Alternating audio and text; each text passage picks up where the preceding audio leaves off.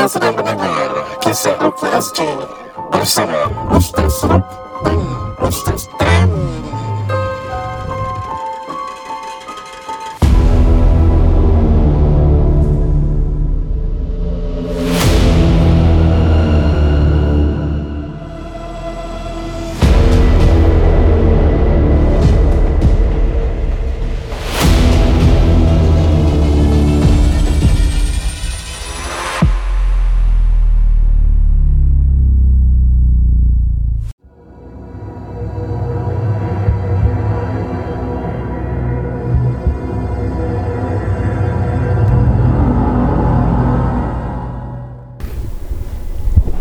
Assalamualaikum warahmatullahi taala wabarakatuh bersama saya Ruknuddin Zainur. Dalam rancangan Kisah Rukia SG Episod kali ini kita dah kasih warning dulu Kisah seram ahead Dia ada dua tau Ustaz Ya, Tam. betul. Kisah seram ahead Atau kisah geram ahead ha, Kisah geram ni memang Kalau dengar cerita Memang bingit lah eh? Ya. Okey Sebagai permulaan para pendengar kisah Rukia SG kasih, Kita kasih warning dulu eh Okay Remember episod lepas kita bicara tentang uh, video bukan video rasukan nama tajuk dia Mass Rasukan Brunei. Ya. So uh, Akhir Fathi kita ni dah dah jumpa video ni. Bagi anda yang pernah nampak video ni ni akan mengimbau beberapa, beberapa kenangan lah eh. So Ah. kita ada video bersama kita. Dan kita akan play uh, You guys dengar sendirilah Kita dah kasih warning eh Hmm. uh, Jangan dengar seorang-seorang Terkejut korang nanti Okay, So disclaimer, jom, disclaimer. Siapa yang dengar pada malam hari yang rasa jiwanya masih belum kuat lagi, yang Jangan rasa, dengar lah. Jangan, jangan dengar lah. Besok pagi boleh dengar. Ya. Ya. Yang tengah nak bawa Grab malam-malam kan, drive seorang-seorang gelap-gelap kan, kat Commonwealth, ah, korang jangan dengar dulu eh. Kita bagi tahu. Okay, Ya. so kita play eh. Terus Let's play. go, Ni yes. kita terus play eh. Terus Okay, okay. Ya. Bismillah. Ikut saya. Ashhadu. Ashadu Allah. Allah. Ilaha. Ilaha. Illallah. Illallah. Wa ashadu Wa ashadu Anna. Anna. Muhammadar. Muhammadar. Rasulullah. Rasulullah. Aku bersaksi Aku bersaksi. Bahawa. Bahawa. Tidak ada Tuhan tiada Tuhan. Yang disembah.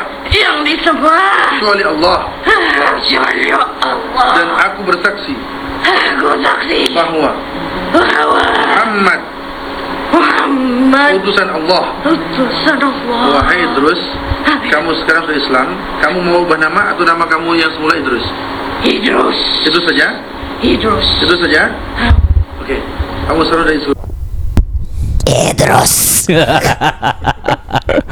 Ui. Bulu rumah ternaik juga sih Dengar balik eh Ya. Saya tak pernah dengar. Uh, Pada Ah. ni Ustaz Ruk dan uh, Fathi kata benda ni dah lama. Oh video ni memang kecoh dulu Dia video dari 3GP Dan if you guys tengok video tu Macam Ustaz Tam pocong. sampai tanya tau Asal dia ni macam pocong Because dia macam shrouded dalam kain putih gitu kan And then muka Ya. dia Pucat. memang pucat gila Memang mata dilated memang hitam So those are tanda-tanda orang yang terkena rasukan betul lah Ya. uh, Based on pengalaman Based on apa yang diterangkan oleh uh, ahli-ahli rukyah Ya. So macam mana para pendengar kisah Ruki Aziz What you hear is Adalah usaha daripada perawat tersebut Masukkan Islam Jin tersebut Dengan Hmm. harapan Kalau dah masuk Islam Taubat Keluar Jangan ganggu lagi So Hmm. dia tetap Eh terus Aku dengar dia punya syahadah dia ada sikit mengganggu ah. Kan Ah, Ah. aku rasa aku nak kena dengar lagu Asyhadu an la ilaha illallah wa asyhadu anna Muhammadar Rasulullah. Tiada tu Itu terus yang nyanyi nanti. Subhanallah. Para pendengar kisah Rukiah SG Demikianlah Ya. video yang kita playkan. Now sekarang saya nak mulakan dengan Kongsi pengalaman saya merukiah tadi. Alhamdulillah Dengan Mungkin ada kena dengan tajuk pada hari ni lah Gangguan jin dampingan ni. Cerita dia begini Saya saya singkatkan dan pendekkan semampu mungkin eh. Hmm. Datang dan dia beritahu dalam description website tu Dia bilang anak dia ni selalu nampak uh, jelmaan budak kecil. Okay. And every time bila budak ni nampak Dia bukan selalu Bila datang seperti something tak kena Dia akan nampak jelmaan budak kecil ni lah. Dan budak kecil ni dia describe sama juga. Eh tak silap apa pakai baju merah ke apa Muka tak ada apa Saya tak ingat lah. Okay Bila sampai as usual When I know ada budak kecil kena gangguan Saya rukiahkan parents. So saya tanya Okay. kepada mak lah. Okay uh, Dah sebelum tu Ana uh, observe budak ni. For a 4 year old He seems very matured Okay. Very pandai Tutur bicara bahasa dia tu very lembut. Uh, Nampak macam mecut Mecut habis punya. So kalau kita belajar Kalau kita baca kitab Indigo eh Karangan uh, Syekh Faizal Hidayatullah. Oh. But Indigo ni Dia uh, Kata orang tu Terkena kepada budak-budak Yang dari perwatakan dia tu Dia bukan budak-budak macam biasa-biasa tau. So dia tiga beradik. Yang first ni Yang nampak ni yang first. 4 tahun eh. Anak kedua 2 tahun Anak ketiga setahun So kalau kita nampak budak 2 tahun setahun ni Kalau perangai macam budak-budak Macam You know uh, Whiny Suka nangis Budak ni relax je. Budak ni relax je. So I said Okay uh, Yelah sebagai ahli rukyah ni Nak kena tahulah Diagnose macam mana kan Tashkis eh. Okay so I tengok Ni budak Wah, perwatakan dia ni macam matured I even ask them tau Teacher cakap apa dia kat sekolah? Teacher cakap he's a very bright student And he's very uh, Kira according to his peers Dia macam very Pandai lah. Advance itu. So I was like Takkan ni kena Kena gangguan jin ni eh. Jin saka ni. Atau kita panggil jin nasab lah. Okay Duduk tanya parents dia. Saya tanya um, Bapak dia dengan mak dia. Cakap okay Which one daripada kalangan you guys Yang you rasa Daripada keturunan atas Memang tahu Kalau adanya jin dampingan? So the mother cakap lah Okay it's from my uh, Nenek side. Okay Ni orang mana? Orang orang Nogori No. Semilang. Sembilan. Negeri Sembilan lah eh? N9, N9. N9 So Tahu tak dia Ada dampingan apa? Ada tahu tak Dia orang dampingan dia uh, Harimau putih? Macam alamak. Macan putih eh. hmm, Macan putih. Okay So sekarang ni dah dua benda tally tau. So next question nak tanya. Your adik-beradik ke sepupu Ada gangguan juga? Eh macam mana Ustaz tahu Ni tanya je. Ni ni pattern dia mesti ada macam gini ni Because I want to see ni Ini gangguan apa ni? Ada sepupu dia. Okay Your sepupu tu Dia kena gangguan Dan dia share the same nenek with you is it? Ah Ustaz Dia share the same nenek lah. Okay Ini macam Macam gangguan jin nasab ni Macam turun-temurun kan? Okay tak apa. So I proceed with bacakan rukyah untuk mak dia ni Okay. bila baca? Baca baca baca baca. Wattaba'u ma tatlu syayatinu ala mulki Sulaiman. Dia dah gini yang mata dia. Dah ada flicker abak Kepala dah sengit-sengit bro. So Ana tap kat suami dia. Sambil baca tu Macam indikasi. Ini Bini kau ada reaction lah Macam tell Tell him macam gitulah Hmm. kan? Sudah tengok ah. Tengok. Ana tak lagan perempuan eh? Ana keluarkan Ana punya special weapon. Pincer.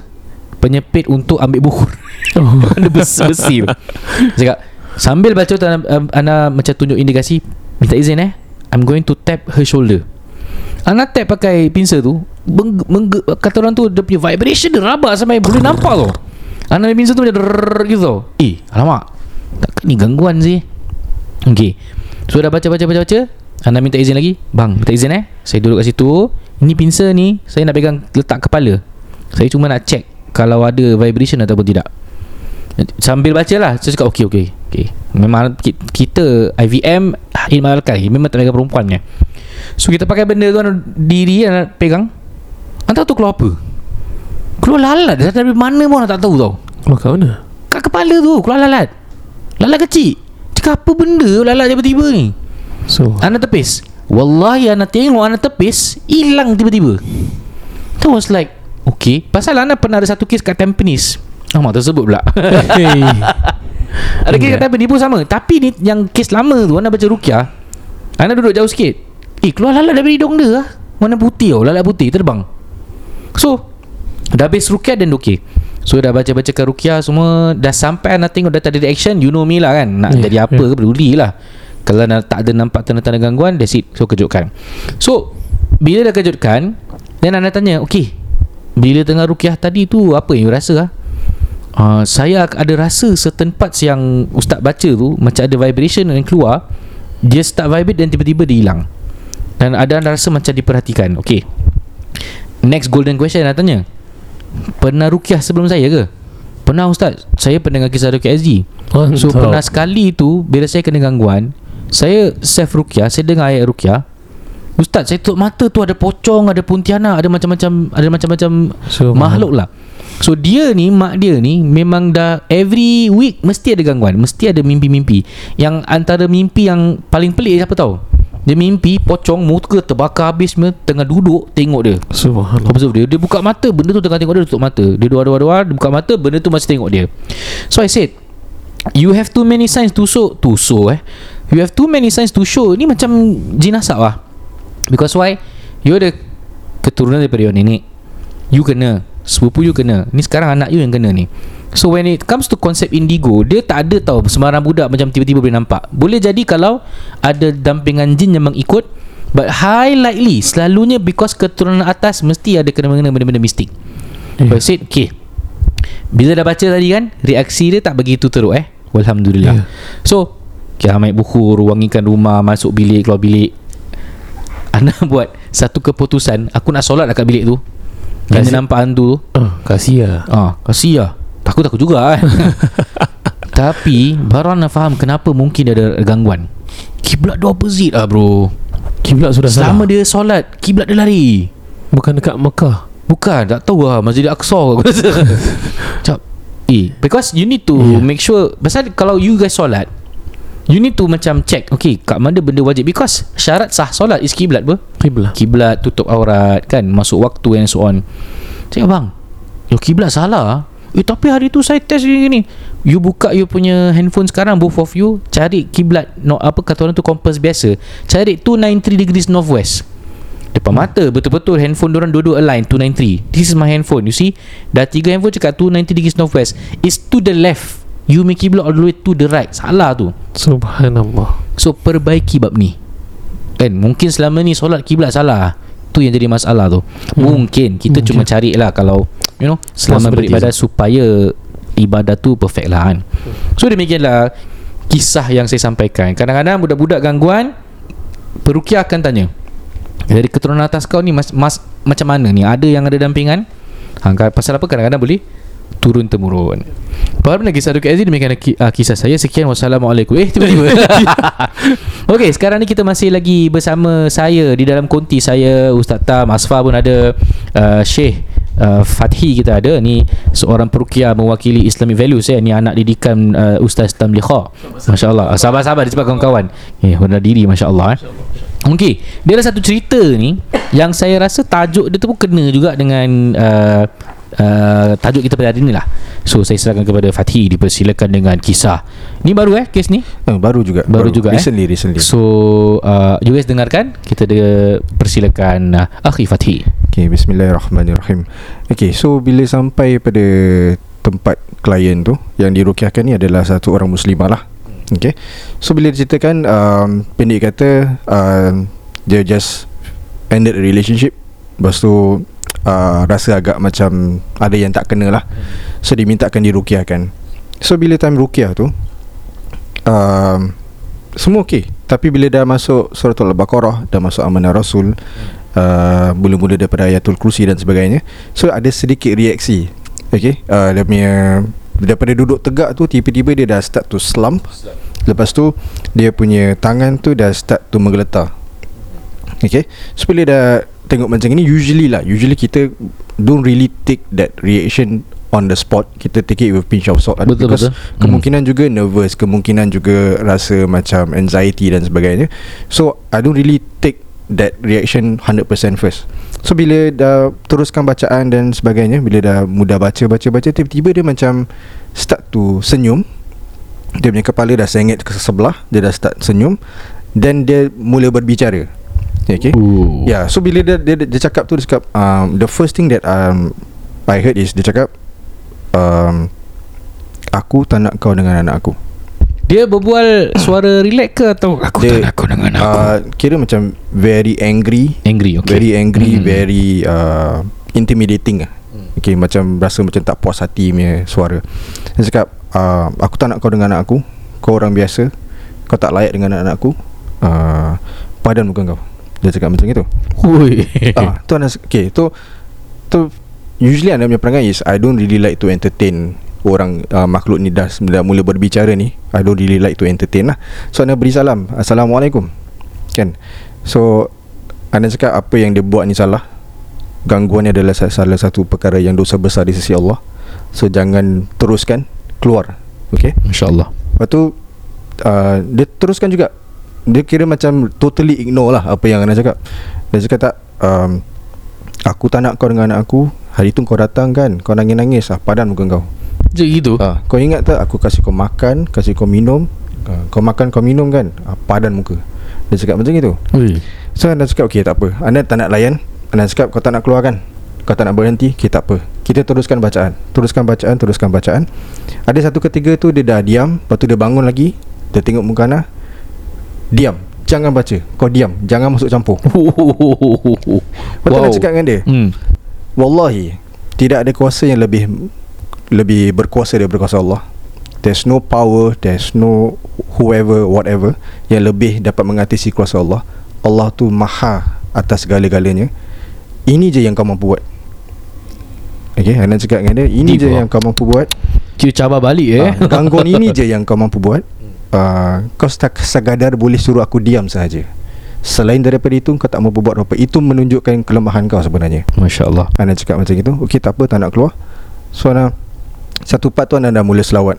Ana mula selawat. So Pada pendengar Jangan never never underestimate The power of selawat. Lepas tu kita Zikir la ilaha illallah Wadahu la syarikalah Lahul mulku walhul hamdu Yuhi wa yumitu Wa huwa ala kulli syai'in qadir. Ulang ulang ulang ulang. Lepas tu dia dah start mula muntah Okay, Ah, dia dah start mula muntah Muntah, muntah, Masya Allah. muntah To the point that At that one point tu Dia terus macam ber, Dia sendiri bersuara uh, Dah tak boleh keluarkan apa-apa. Dia cakap macam itu. Tapi tapi bila dia cakap macam itu Anak tu Hmm. tu suara dia. Oh uh, okay. Because before that kan kita interview kan Jadi kita dapat berbezakan sedikit. So bila dia dah cakap macam Okay tak apa Kalau dah tak boleh keluarkan Dah Alhamdulillah Kelas Okay?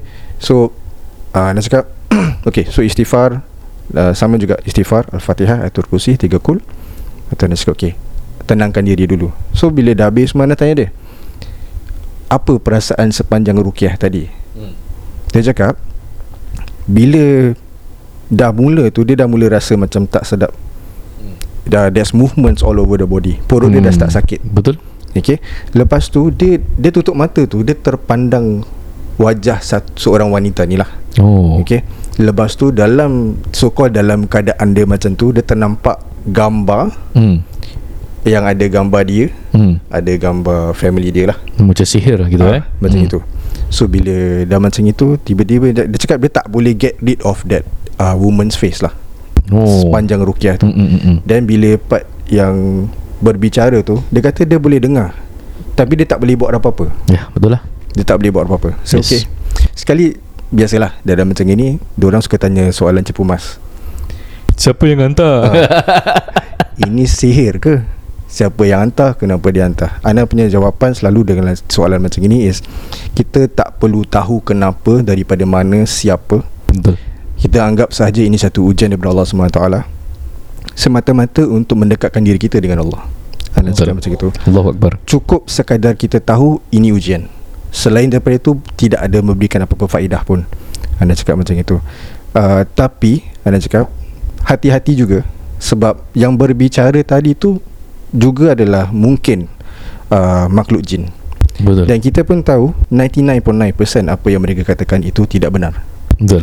So we should not take 100% apa yang disampaikan. Hmm. sebab apa? Sebab sekarang ni Ana cakap dengan dia Sekarang ni disebabkan keadaan macam ini Memang Dia dengan uh, Orang tu Dah memang ada friction pun Yalah yalah. So syaitan take advantage of that. Yes. Kemungkinan juga ini satu fitnah. Jadi Ana cakap Jangan kita fikirkan semua ni Ini semua tolak tepi. Yang penting is How do you recover from this? Hmm. apa yang harus kita lakukan untuk mengatasi masalah ni ataupun ujian ni untuk naikkan semangat kita untuk naikkan keimanan kita dan sebagainya. So nak cakap first and foremost solat kita nak kena jaga. Betul lepas tu yang kedua Quran kita nak kena jaga. Zikir dan selawat jangan lepas. Dan jaga. Jaga hubungan kita dengan Allah. Jaga hubungan kita dengan ahli keluarga kita. Dan jaga hati kita sendiri. Hmm. anda cakap macam itulah.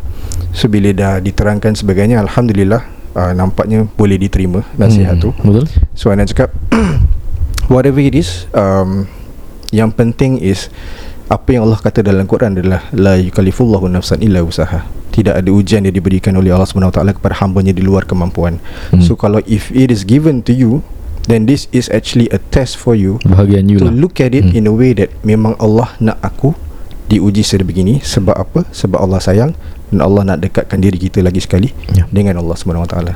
Itu saja. Ha, so the rest of it kita serahkan balik pada Allah. Benar ataupun tidak bukan urusan kita. Ya Urusan kita adalah untuk memperbaiki diri kita dan mantapkan takwa dan uh, istiqomah dalam segi ibadah kita dekatkan Mm-mm. diri dengan Allah Subhanahu Wa Taala. Based on the diagnosis of apa Fatih dah sebut tadi Akhi Fatih kita uh, terangkan tadi Kalau ianya sihir Ini either makul atau masyrub ni Dia dia mus- mungkin kalau If I were there Kan Ataupun uh, Additional questions yang kita akan tanya. Kalau just nak check, nak check lah. I mean untuk tahu lebih bagus kan? Kalau kita boleh macam ar- arahkan okey ni air yang dibacakan surah al-baqarah silakan minum. Kalau dia makul atau uh, makanan dia, ataupun masyrub contohlah kalau betul dia terkena sihir-sihir seperti itu kan? Dia kemungkinan kalau minum sesuatu tu dia akan rasa uh, panas dekat ni tekak. Atau kalau daripada makan tu kita nak nak kena uh, tanya makanan apa yang tiba-tiba jadi tak suka makan atau makanan apa yang tiba-tiba dia suka makan pun makan rakus Ha, tu kalau yang yang jenis makul dengan masyrub. Kalau masyrub selalunya kalau tidur mimpi nanti rasa macam kena cekik. Oh. Ha, tu additional additional kalau if if that's my case Dia I will like tanya lebih Kau lah. ada tak macam itu?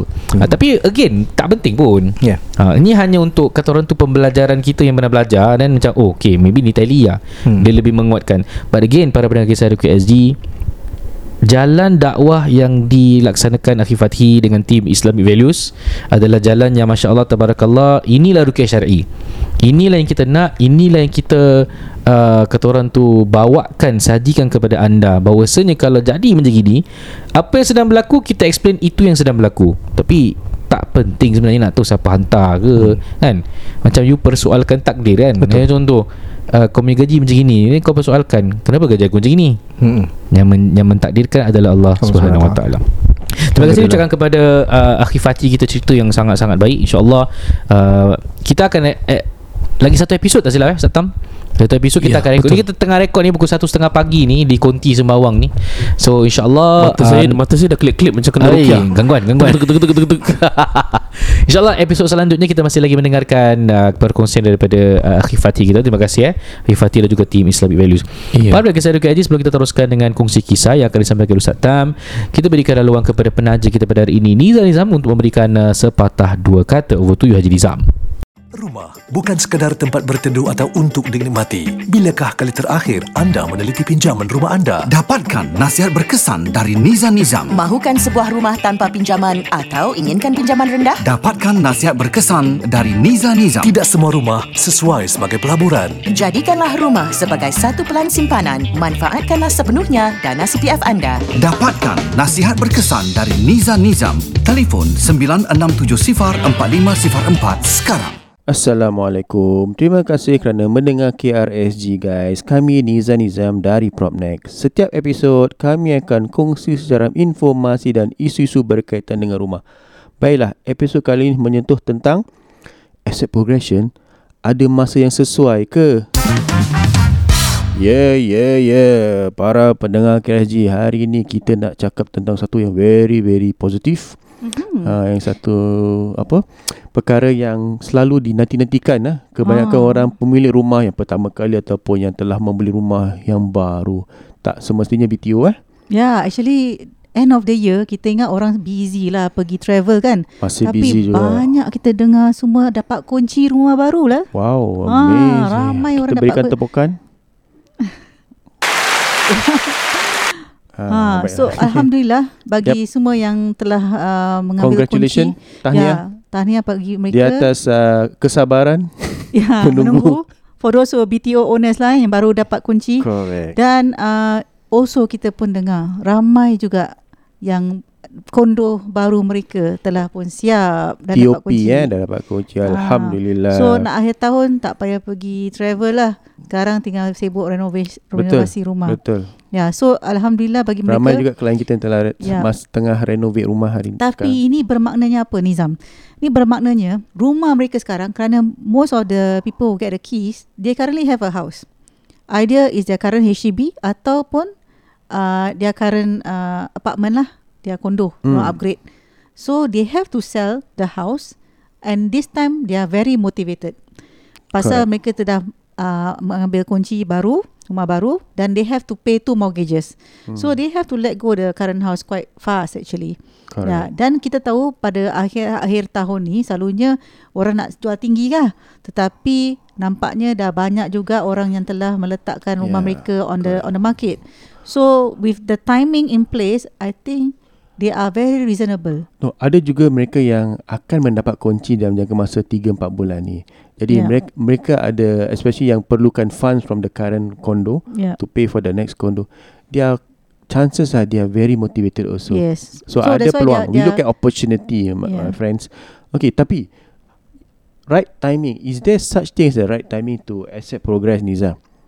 Actually, it's never right uh, timing. lah. Right timing tu is how you plan lah actually Ah, sebenarnya. Betul. Hmm. Ah, yelah, masa tu sentiasa orang dalam kerugian kan? Betul? Yeah. Ah, kalau kita Of course, kalau you nak ikut you punya timing, uh, okay, for example, if I am a seller lah. Okay, so, sebelum tu, sebelum ah, tu, sebelum awak buka cerita. Okay, why do, what do we mean by right timing or or to right timing to accept progress? First, there are f- basically four factors eh, mhm. di mana anda harus uh, take into consideration before anda uh, melalui uh, journey accept progression. First, income. Of course, anda perlu ada income yang setimpal lah. Yeah. Uh, maksudnya kemungkinan besar both of you must be working especially husband and wife Yeah, ataupun jika kita- anda kita- sole breadwinner anda punya gaji to have to be five figure lah. Ya, pasal kita tak uh, cakap asset progression ni kita always focus on the private property lah. eh. So kalau private property semua dah berjuta-juta. So you have to have uh, gaji yang setimpal lah. Yes. The correct gaji for the purchase of uh, million dollar or two million dollars. Because definitely you punya loan has to be higher, right? Yeah. And and of course cash. I think Mhm. cash is important as a down payment. I Yeah. think a lot of, us, a lot of people out there uh, asset rich but cash poor. Poor. Yeah. Ya, tapi of course untuk me- enter into the asset progression journey, kita cakap pasal private property, you gunakan bank. So bank punya process is definitely you need minimum 5% cash. Hmm. So 5% cash kalau let's say 1 juta tu is 50,000. So you must understand that this will be part of your down payment. Yeah, bukan pa uh, you bayar bank eh. Yeah. You buy down pay your house yang Yeah. you nak beli tu. So actually private property ni it it molds you to become a good saver pasal you ada cash dan you also have a component of CPF. So it Uh-huh. also mold you to become a good planner pasal dia make you segmented you punya expenses and lah. uh, discipline and with good habits. yeah. So actually this private property Okay. bagus. Next, Mhm. age, umur eh. Umur very important also jika anda you are in the 30s, this is a right right time to be Yeah. honest because probably uh, the fourth thing is current asset. Probably anda ada BTO ataupun HDB and uh, ada keuntungan insyaallah daripada penjualan Mhm. dan anda ada income yang strong, yang stabil Yep. dan juga cash jika anda perlu tokok tambah dan anda paling important you have age in your hand Yes. eh, in your your advantage The advantage because kerana every time you take a loan, especially for private property, dia akan have a maximum tenure of 30 years. Hmm. So kalau let's say you you masuk ke asset progression when you are age 30, 30 years 60, just nice. That means bila you nak near retirement, you boleh fully paid fully paid a house. Yeah. So that is a very nice uh, age to enter into Yeah. private property. When it comes to property, you need to leverage. Yeah. Leverage means with the age and uh, loan. Yeah. So, So, with the important to 30 years also you pay monthly very very kurang and manageable. Even though at a high interest rate, which sekarang kita pun tahu next year interest rate dah jatuh. So Yes. before everybody goes and rush into the buying, kita harus buat planning sekarang actually Tapi- untuk tapi Niza, buat benda asset progression ni. Ramai yang kita jumpa ataupun yang berbual dengan kita pun they they are afraid to be they said so called slave to mortgage payment. Hmm. Maksudnya uh, apa tu? Uh, apa slave apa?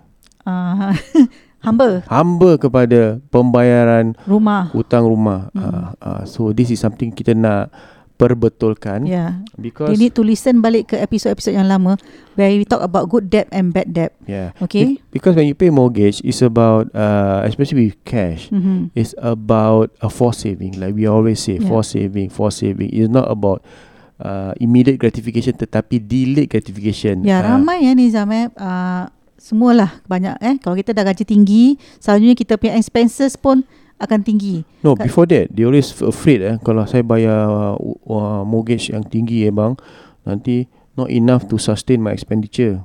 Ya. Uh, because saya ada kereta, saya ada lori, eh lori pula, saya ada kereta, saya ada nak hantar anak uh, tuition, Ah. uh, kelas ni, kelas tu, piano kelas ke, tu, ballet ke. whatever. Ah, I tak think boleh dah. that's where the uh, important about financial planning dan juga uh, good habits. Yeah. Uh, So actually the moment you pay you segment part of your income to pay for your mortgage itu dah forced savings that means apa yang balance you ada tu barulah you akan guna untuk expenses-expenses yang lain pasal normally kalau kita dah gaji tinggi kita akan uh, kata orang tu besar periuk besar keraknya Fuh. then when that happen bila awak save Ah, betul betul. Ah, pasal awak nak tukar kereta baru je then ya, bila kerana awak apa? save Okay, why Ah. why people going to bad debt like uh, kereta, uh, credit Bag. card, bag, whatever, Ah, holiday, all this. Uh, all apa that. tu, kerana game ke kerana apa. kerana Hmm. sekarang apa?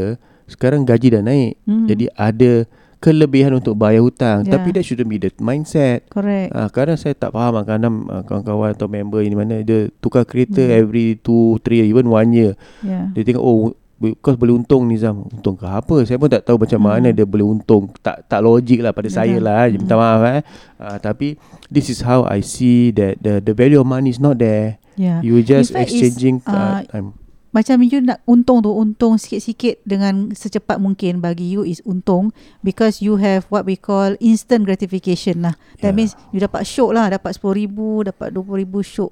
Tetapi actually that doesn't help you into to become a better saver. Hmm. Because a better saver is actually you looking at saving for your retirement long And- term. And sometimes funny I think uh, manusia lah Kita pun tak boleh lari pada Kadang-kadang pun kita pun sama Kadang orang beli kereta baru ah, Mhm. dia, dia mesti nak park dekat di mana ada members nampak Nanti members tanya Eh kereta baru eh Tak ada lah Padahal kereta baru uh, you know, It's just that gratification That immediate gratification Yeah. That people recognize Tapi, Tapi some kereta baru doesn't mean kereta baru tau. It could be like new car as in like dia ber- bertukar kereta lah. Tak tahulah Ah, Saya bertukar punya kereta. I'm not Tetapi in that- expert it's in not- cars It's not a good Ah, habit lah. Yeah, Mhm. But more importantly, uh, my friends out there, tim pendengar KRG, uh, asset progression is important. Of course, dari segi kemampuan nak kena setimpal, like we said. And anda juga harus ada aspirasi. Jika anda kemungkinan at this point of time you are in the early 30s tetapi you punya gaji belum mantap ataupun gaji you uh, tak boleh cakap cukup makan lah. Yang punya gaji belum mantap tapi you ada asset. Uh, so asset maksudnya you beli BTO. So Mhm. jika anda dapat see ya, what we always do with our BTO owners is when they able to asset progress, kita tak pun touch dia punya saving. Yeah. Yeah. Because kita recycle daripada reinvest the money daripada hasil penjualan BTO kepada rumah kondo. This is how uh, the concept of not touching your savings. Yeah. Di mana uh, jika hasil penjualan tu tidak digunakan untuk beli rumah, untuk down pay rumah, ia akan terbelanja. Ya, dia akan push habis gitu eh. Oh, ya, yeah. of course. Ah. Kita tak tak okey, jangan salah anggap eh. Kita tak tak semestinya tak boleh belanja. Boleh. Important jika anda okey eh. I always tell the clients bila anda asset progress, there must be career progress.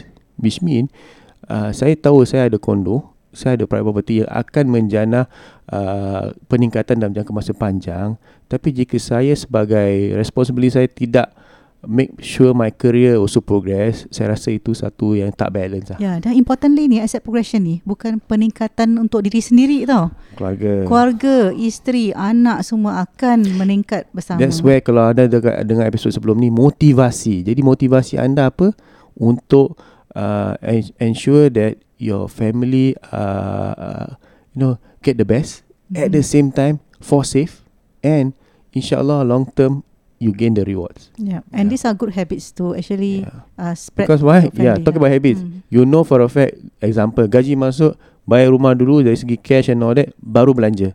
Yeah. Uh, that's important. That's how you plan your uh, expenses. Not not you ex- you you use it for expenses then fikir pasal rumah. Kerana apa? Banyak orang yang terbalik eh. Mhm. Uh, dia beli kondo mungkin at that point of time uh, dia ban semualah kata orang tu eh. Tapi ambil sambil lewa di mana uh, peningkatan gaji tak ada and expenses meningkat pula. Mhm. Uh, then they blame on oh nak kena bayar eh, apa uh, maintenance fee tinggi lah you know mortgage kena bayar cash tapi dari segi pendirian sendiri ataupun your own your own self eh tak ada peningkatan. Mhm. Uh, motivasinya kurang ataupun terlalu ambil sambil lewa. Uh, this is important. Jadi jika anda tahu yang, yang nizam-nizam ni you're very particular when you want to accept progress doesn't mean you everything you must put even your cash your CPF there must be reserve fund that can last you couple of years minimum 2 3 years Yeah, dan that's kita important actually uh, give you your sh- mind shift lah, mind shift. So you actually have a high, better quality of uh, mind about what is investment. Correct. Okay, bukan high quality of living eh, tapi Yes. is more on the quality of your mind. Set. Ya, betul. Jadi para pendengar RSG jika anda ingin tahu lebih mendalam bagaimana kita lakarkan plan untuk anda accept progress, there's only one number to call. 96704 Exactly. Over to you Ustaz. Alhamdulillah terima kasih Nizam Nizam kerana sudi mengajar kisah Rukia SG Sportcast. Alhamdulillah yang dah bersama kita bertahun-tahun. Uh, silakan eh Nizam Nizam sentiasa menunggulah kehadiran you sekiranya Ah, penunggu? perlu- menunggu. Oh, okey, menunggu. okey. Uh, ada juga macam couple-couple yang saya dengar um, dalam proses perceraian uh, saya dan Ustaz Ruk mendoakan you uh, diberikan kemudahan prosesnya. Kemudian berikan ketetapan hati dan insyaAllah sekiranya ada jodoh yang lain di masa akan datang semoga Allah permudahkan urusannya juga. Eh amin ya rabbal alamin. Dan saya dengar Kak Niza ada handle certain uh, kes perceraian dengan Abang Nizam. Uh, dia handle it really well. Uh, both pihak dapat uh, jual rumah after MOP dan sebagainya dapat Masya Allah, untung yang baik. tabarakallah. Uh, it's very good lah. And their advices are very much needed untuk kita punya family kisah Rukia SG Para pendengar kisah Rukia SG Masa menunjukkan 20 minit lebih ni Kita berikan kepada anda Sesi kongsi kisah. Yang disampaikan oleh Ustaz Tamli. Ha, ha, ha, ha, ha. Ada echo. Okay silakan Ustaz Tam. Aku caught off guard hmm. Pandang cerita dia ni? Iya. Kalau saya pancit ah, pas eh Okay Assalamualaikum Ustaz Kia Rezi uh, And also thanks for all your stories and knowledge Sebab dah buka mata saya lebih luas tentang ilmu perubatan Islam Masya Allah dan Tabarakallah tak boleh berkait dengan bantuan jin dan syaitan. dan saya ada satu kisah lagi, tapi saya sendiri tak tahu kisah ni berkait atau tidak dengan kisah dari keturunan. Mhm. Pada waktu saya berusia 5 tahun, keluarga saya berpindah ke sebuah rumah quarters guru. Okey. Dan ketika saya berumur 8-10 tahun, ayah saya dan beberapa orang lagi ahli keluarga turut diganggu. Dan Alhamdulillah tidak berlaku sebarang kerasukan. Okey, kena kacau tapi tak sampai kesurupan eh. Ibu saya menceritakan yang ayah pernah diganggu di sekolah sebab mahu menyiapkan kerjanya pada waktu pada waktu malam. Dan kebiasaannya biasanya dalam jam 11 malam hingga 1 pagi lamanya. Jadi pada masa tu ayah uh, bangun. Okey. Ayah sorry, ayah dari bangunan pejabat dan ketika dia berada di tingkat yang kedua. Ayah cakaplah yang dia dikejar makhluk dan pingsan di situ. Makhluk pocong lah dia sebut eh Oh, saya, saya, saya dia, dia tak nampak, dia tertutup eh. Makhluk poch Dikejar makhluk pocong dan pingsan kat situ. Astaghfirullahaladzim Kemudian ada masa ayah meracau ketika tidur dan ibu yang pada ketika itu melindungi adik kecil saya sambil terdengar ayah sedang baca ayat Quran untuk lawan balik. Sedang meracau dia baca balik. Oh sih Macam mana tu? Asyhadu an la Kau tak boleh buat apa-apa dengan aku. Keluar kau daripada badan aku Keluar. Bismillahirrahmanirrahim. Begitu agaknya kot eh. Betul memang macam cerita.